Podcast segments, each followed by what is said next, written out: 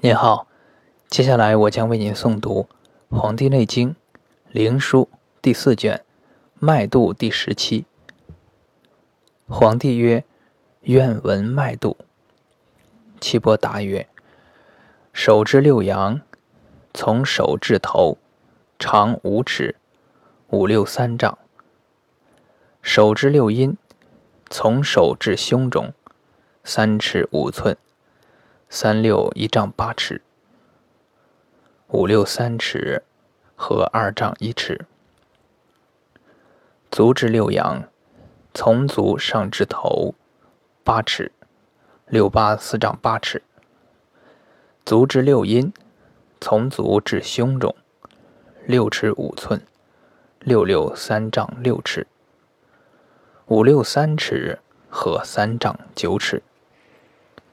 敲脉从足至目，七尺五寸，二七一丈四尺，二五一尺，合一丈五尺。督脉、任脉各四尺五寸，二四八尺，二五一尺，合九尺。凡都合一十六丈二尺，此气之大经岁也。经脉为里。知而横者为络，络之别者为孙。盛而血者，即诸之。盛者泻之，虚者饮药以补之。五脏常内越于上气窍也，故肺气通于鼻。肺和，则鼻能知臭香矣。心气通于舌。心和则舌能知五味矣。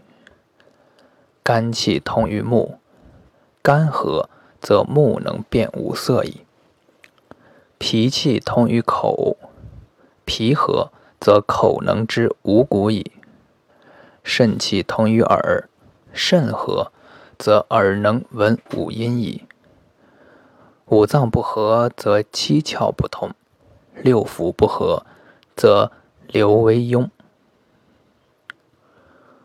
故邪在腑，则阳脉不和；阳脉不和，则气流之；气流之，则阳气盛矣。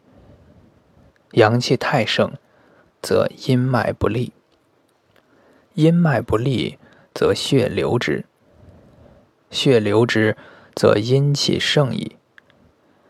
阴气太盛，则阳气不能容也，故曰关；阳气太盛，则阴气弗能容也，故曰隔。阴阳俱盛，不得相容，故曰关隔。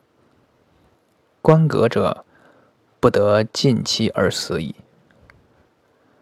皇帝曰：敲脉安气安止。和气融水。岐伯答曰：“敲脉者，少阴之别，起于然谷之后，上内踝之上，直上循阴谷，入阴；上循胸里，入缺盆；上出人迎之前，入球，主目内眦。合于太阳阳敲而上行。”气病相还，则为如木；气不容，则木不和。皇帝曰：“气独行五脏，不容六腑，何也？”